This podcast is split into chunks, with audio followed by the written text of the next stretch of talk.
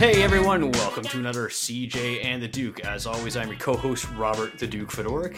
And I am Corey CJ Wesley. No sponsors today because we have a very special guest from Mothership, ladies and gentlemen, Mr. Brad Tilton. Brad, how are you? Hello, I'm doing great. Thanks for having me on. Appreciate you being here. Absolutely. So, I'm pretty sure everybody knows who Brad Tilton is, but just in case, why don't you give a brief introduction? Sure. I am a senior developer advocate with a developer program at ServiceNow. And what that means is I am talking to ServiceNow developers a lot. And when I say ServiceNow developer, I mean anybody who's building stuff on ServiceNow. So you may not think of yourself as a hardcore developer or quote unquote developer, but anybody building something on ServiceNow, I think is a developer no matter what your level of coding is. So I've been in this role for for coming up on two years. I've been at ServiceNow for about five years. And before that, I spent eight years in the ecosystem as a, a customer admin and developer. Uh, and then I was with a partner for a while doing all sorts of things. So I've been in the ecosystem since 2008 and it's been a lot of fun to watch everything grow and have some relationships that have been really long in the ecosystem as well. Actually, one thing, what do you do at ServiceNow actually? Yeah, so at ServiceNow, I'm a developer advocate. So I work with the developer program. I've also done some technology partner, technical advisory stuff, and then I've worked in the outbound product team for our platform, which is now uh, our creator workflows product. So right now, I'm with the developer program. So I am working with developers who are building apps on the platform. I love the way that you said like a developer to you is anyone who is just building anything on the platform. I think imposter syndrome, right, is a little rampant in the tech industry, right? Because some this stuff comes really easy to some folks and some folks it doesn't. And the easier it comes to you and the better you are at it, it seems like the more prone you are to thinking that you're missing something. And so letting everyone know that if you're out there and you're working on the platform and you're building anything, it doesn't matter how complex or how simple you're a developer and just dive in on that, right? Own that and continue to upgrade your skill set. I totally agree. There's lots of different ways to get into it too, which is a lot of fun. You know, you've got people that are maybe designers or front end people that don't have a lot of formal development expertise that kind of get in through Service Portal or whatever the front end development tool of the time is, and then end up doing other things. You have people that come in because they're PowerShell experts and they've done a bunch of orchestration and then they get into other things. And so, you know, there's lots of different ways to get into building apps uh, on the platform and automating things. And it's really more about how much time you want to spend learning and how interested you are in it is probably the biggest hurdle rather than having formal development experience, which I don't have any. I, I don't have a computer science degree or anything like that. No way. Yeah, you couldn't have told me that. No uh, way. I a... just like whoosh. I'm like, I don't even know what to ask next. wow you know, I, I, say this as someone who sat through like a, you know one of your knowledge sessions in the past, and you couldn't have sold me that you don't have a degree in this stuff. So, yeah, well, well, I, I, think that's really just kind of the power of the platform, right? If you are interested in learning it, there are lots of different ways to learn. And I was on the service desk and always loved doing web development type things and you know had the opportunity. They were like, hey, we need somebody to learn this new platform that we're going to be using. And I volunteered for it. And that's how I got into it. It was just really me getting in there and, and doing some learning over the years. Nice. great for you. Yeah. So and great for everyone out there listening without a degree too. I mean, that's a great aspiration, inspiration. No doubt. Can we just go on a tangent here? Because when I think back over my 13 year career service now and all the people that I've you know got to rub shoulders with and just the prodigious amount of talent that has put this ecosystem up on its back and run for that touchdown there's almost a visible relationship between the people who are so excellent that i've met and not having a traditional comp sci degree or development background. Do you guys ever feel like HR departments kind of they look too hard for what they think they should be looking for that they miss this forest through the trees? Yeah, I think uh, I think that that can happen. You know, if you look at some job descriptions and, and you look at some of the requirements, and they don't actually match up with what somebody actually needs for that job, whether it's a developer, admin, or something like that. Mm-hmm. Uh, I, I think there's absolutely some of that out there.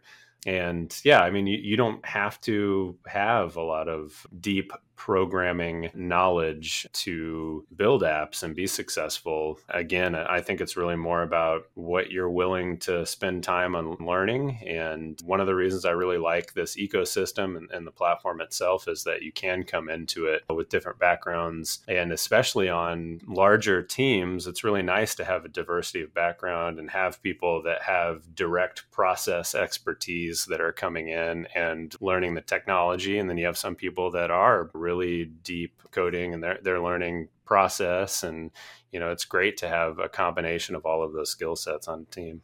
Absolutely. Right. Like I, I, love to have a diverse team like that. They all bring like something different based on their background in various places. And it, it helps bring additional value to the client in my experience.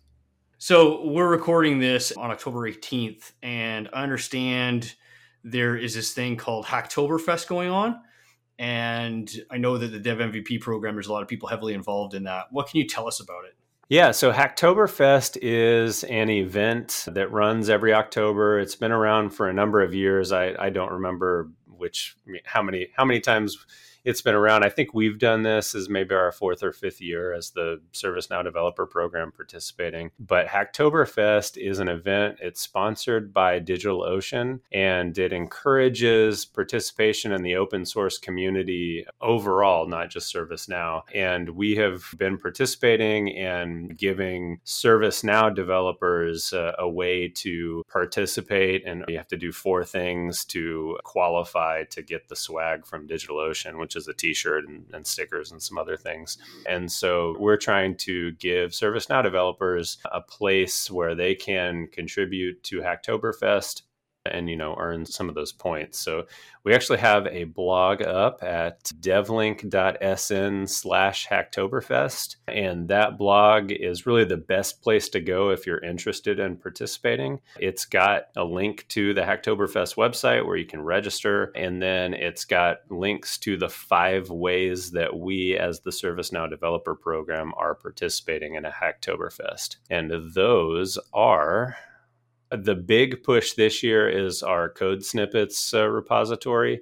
There's a link to that on that blog post, but this is a way for you to take a look at some of our APIs that may not be very well documented or they may be documented, they may not have examples on how to use them. And you can go in there and write a little code snippet for how to use that API and submit that, and that counts towards your Hacktoberfest participation. We've got uh, a way for you to build an app in App Engine Studio and then sync that to GitHub and then link to it from one of our repos. Uh, you can do integration hub spokes, instance scan checks, and then also any syntax editor macros uh, that you want to participate. So those are our five primary ways of participating this year. We've actually gotten, I think we're at four or five X more participation this year than we've ever had. And a lot of that is because nice. of Earl Duque, our newest developer advocate, built this really cool code snippets repo that has integration into the sndevs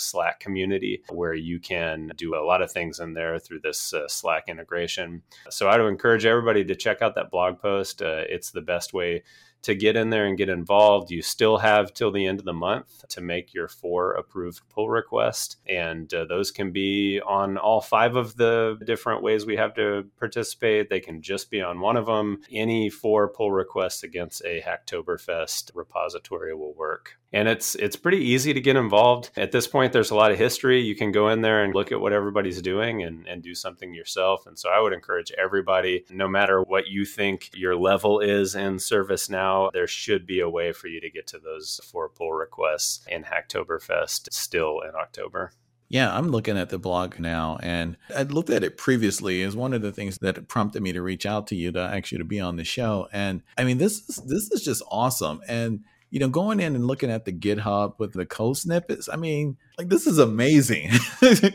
like I don't know, like I'm literally I'm literally having like a geek out moment right here, just looking at all of this stuff. And I don't know, it reminds me of old school wiki combined with I don't know, like all of the best insights mined from the community with all of that all of that code exchanging, right? Just kind of taken out and distilled down and put into one place so that you can then go and and just peruse like some of the cool stuff that people have built. This is awesome. like there's an entry in here for an Excel parser.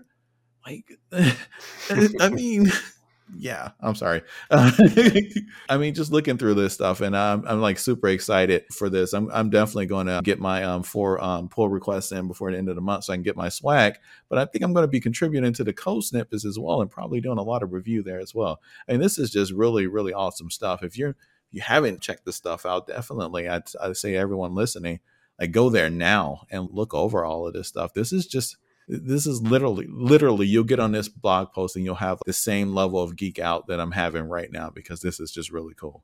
Yeah, I mean the the ServiceNow community over the years has always been in my experience a pretty positive place in terms of people wanting to share what they've done and kind of give back uh, to everybody and, and help people out and this is just another way to do that. It's it's been really fun to see. The interaction that we've had is as i mentioned it's a lot more than we've had in the past and that's been really awesome. As somebody whose job it is to make sure the community is is kind of going well and everything it's been really fun to see. And that code snippet specifically we do a developer survey every year. So if you're listening to this we usually put it out at the end of q1 and so we survey a lot lot of developers and they tell us, you know, what they think about our products and the program and the community and all sorts of things. And the number one piece of feedback we got was that we don't have enough code examples on our API documentation.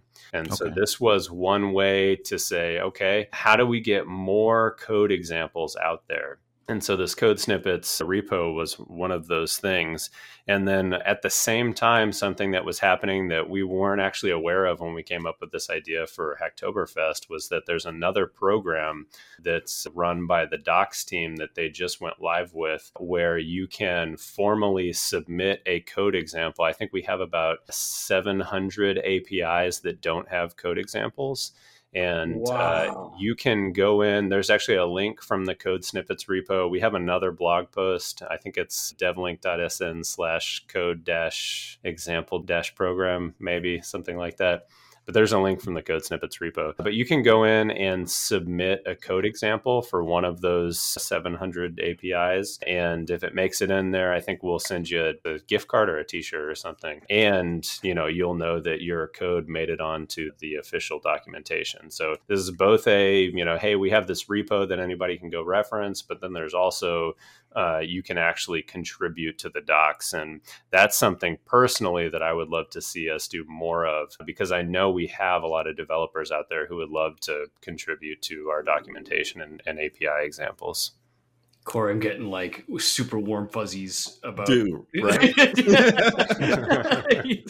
you know what I'm talking about, right? The wiki. Oh, yeah, like it feels like the old school wiki where you had that back channel account and you can actually talk about what the wiki was saying. And oh, like I know yeah. Docs has that stuff you can comment, but to actually contribute, doing the chef kiss over here. Yeah, it's out there. Go go check it out, and you can submit a code example. And for those listening, we are going to put all the links for all the stuff we're talking about in the description below. So just be sure to check that now or at the end of the show.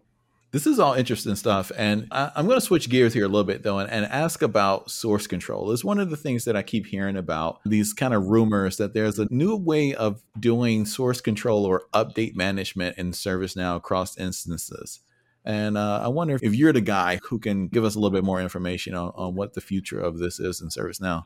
Yeah, I, I, can definitely speak to that uh, a little bit. I am a guy that knows some about our our source control integration. Uh, although we have some people like Andrew Barnes who are always talking to customers about how they can do this a little better. And we do have uh, some of the resources we can put in here. We did a, a creator toolbox that kind of shows how you can manage your development through source control. But one of the reasons that I like Hacktoberfest is that it does encourage people to get into GitHub and learn how the process works in GitHub a little bit. Uh, I know for me, when we first came out with the source control integration with GitHub through Studio, it had a lot of limitations at first, but it was still kind of intimidating for me as someone who was not a professional developer who did a lot of source control. And I, and I think that's true for a lot of ServiceNow developers. We maybe got into ServiceNow and started doing things, and we used update sets to capture everything and, and move those things through the stack.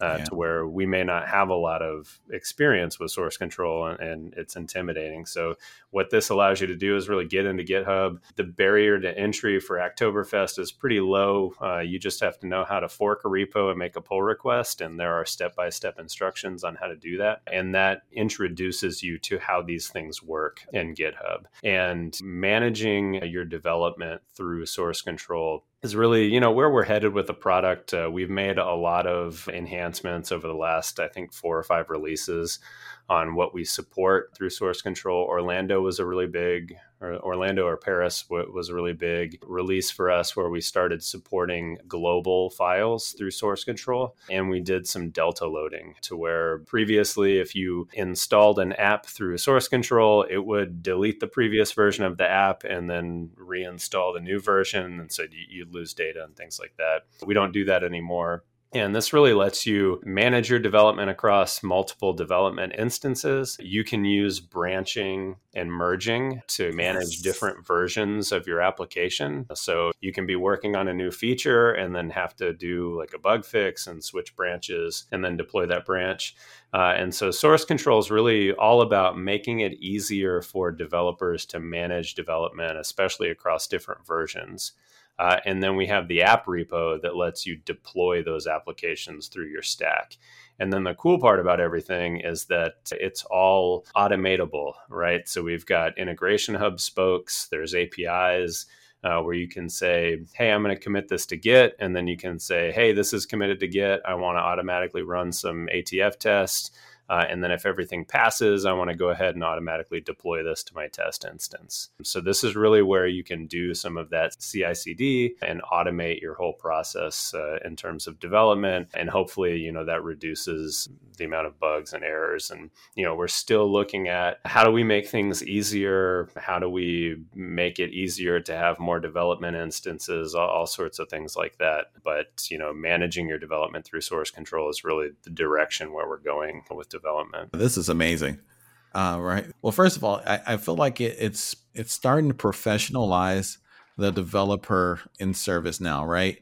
And that might not necessarily be the, the right word to say it, but like you mentioned, we all kind of not everyone, but a lot of us got into service now just kind of by like sideways transition from another position in, in um in IT something that we weren't necessarily doing, you know, professional development. We kind of got thrown on the platform. It's like, hey, figure this out, or hey, we need someone to do this. And you stick your hand up, or you're the only person who has cycles or what have you.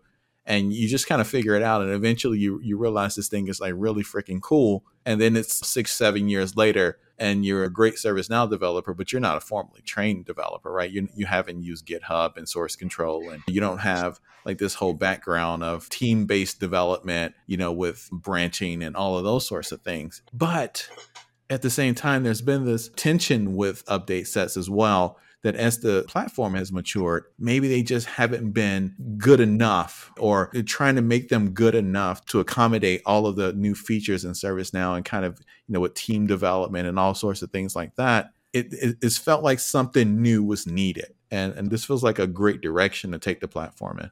And I gotta say, in the last few years, you know, we're trying to attract a lot more professional developers into the ServiceNow ecosystem, and I've heard a lot of not friendly critiques about how, oh, what's this update set stuff? And it's just like, I think what people have to realize is that when this all first came out, like ServiceNow had to invent a way to move its code from instance to instance. I don't think Yeah. GitHub existed 13 years ago. Maybe I'm showing my ignorance here, so correct me if I'm wrong. But what else were they supposed to do up until now? So it, it speaks volumes to me that a ship the size of ServiceNow can just move into what has emerged as the standard, and they can do that over the course of a couple of versions. One of the previous dev advocates, I don't remember whether it was Josh or Dave, used to say, We make, we being ServiceNow, make the hard things easy and the easy things hard. Uh, and, and that was referring to like, it's really easy to spin up a new app. You can create a table, you can create a flow.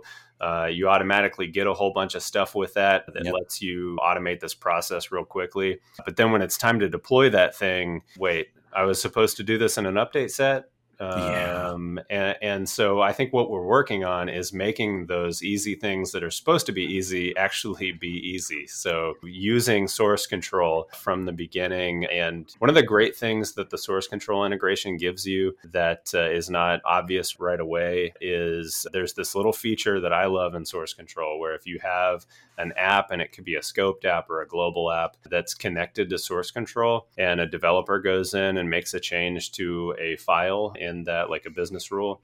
And then a second developer comes along and tries to change it. And that first developer has not committed their uh, update to git uh, it'll actually tell you, hey, somebody else worked on this and it's still sitting in the instance and hasn't been deployed to Git. So you can either update it as them or not update it, but it's a little bit more of a, you know, it's not quite file locking and that sort of thing, but we're getting better in in the way of managing multiple updates to to something where if you were using update sets uh, you would not know that that happened until you had an error or you were batching or merging your update sets or whatever you're going to do. So that's a little source control feature that I really like uh, as somebody who's worked on projects in the past where multiple developers are working on the same thing. But there's some little things like that that uh, really make the source control integration powerful.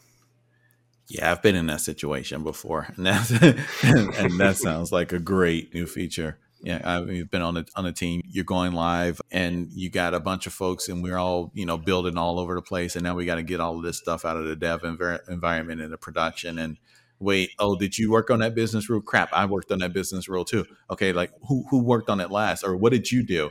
Right. And sometimes the only solution for that is to actually rebuild the business rule to take into account the changes that you know developer A made along with the changes that developer B made and then redeploy that as a new update. And that's fine if you only have a couple, right? But when you start getting it to the point where that's scaling into dozens of these things, I mean, it can really hold up an implementation. So, yeah, this is great.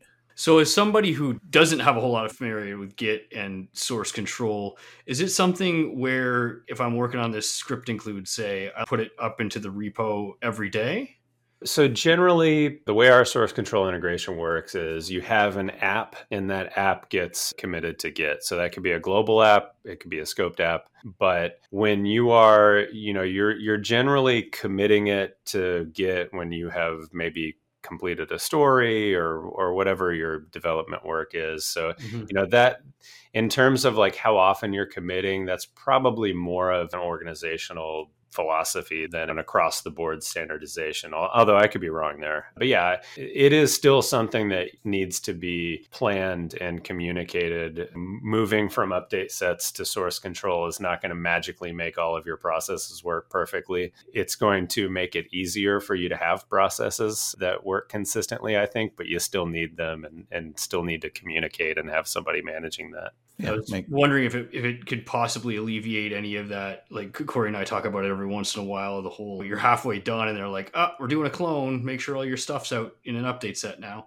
Yeah, it definitely helps with that sort of thing. The part you get with source control that you don't get with update sets is the branching. I think they call them like scratch branches sometimes, where you create a branch just to hold some of the development you're doing.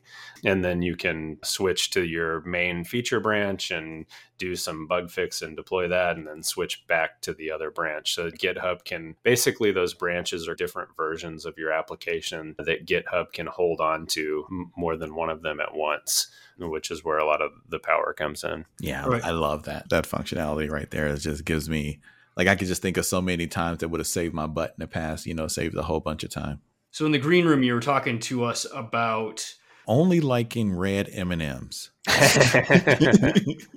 I like all M&Ms.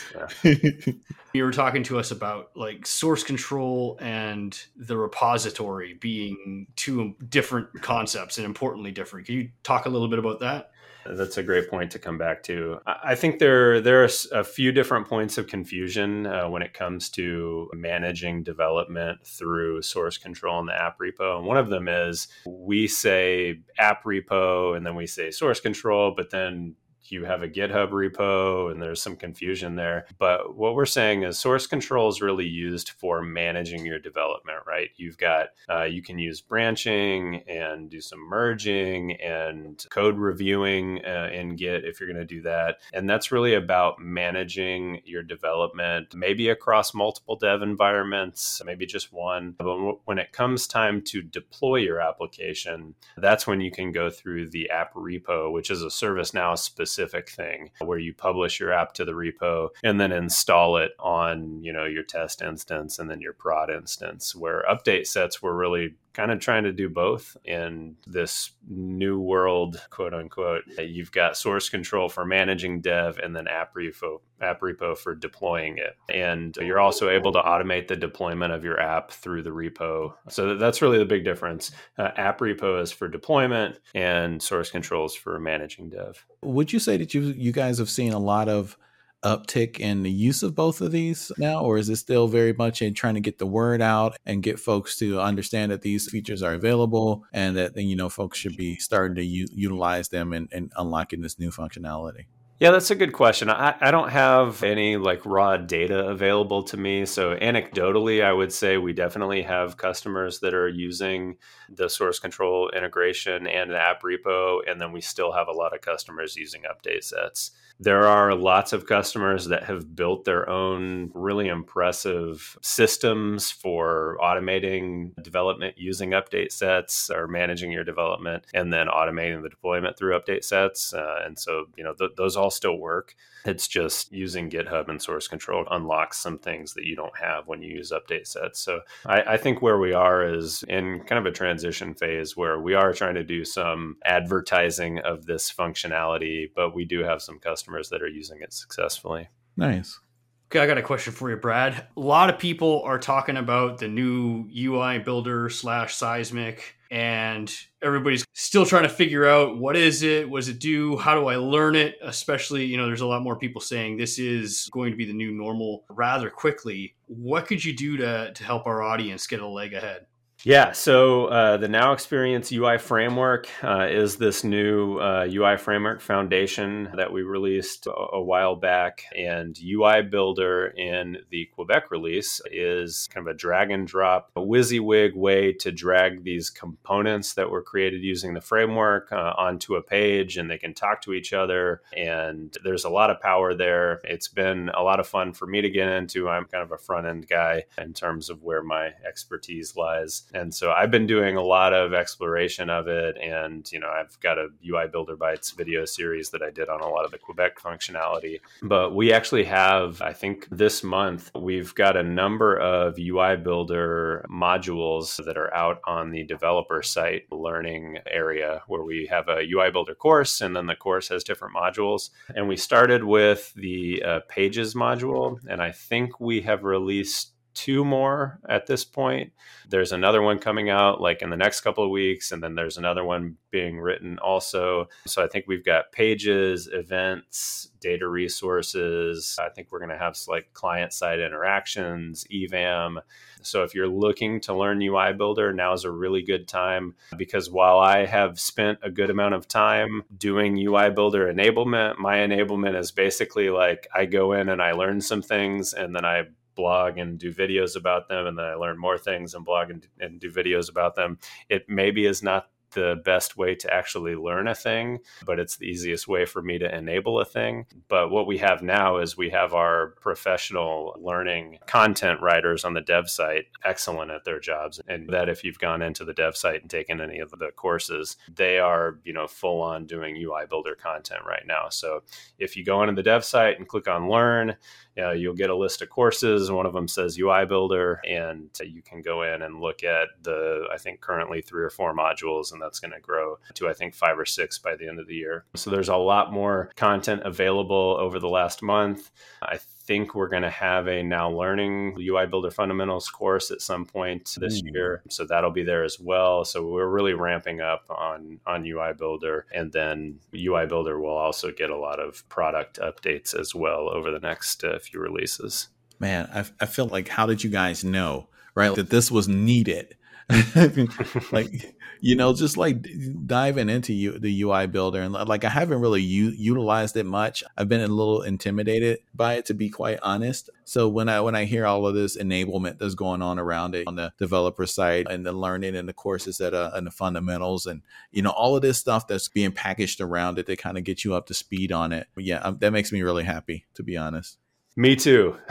Me too. I, I, I, you know, I've done a lot of it, but when we get our professional learning content people in there building on it, that that's when I it makes me real happy. Uh, we're going to have some really good content.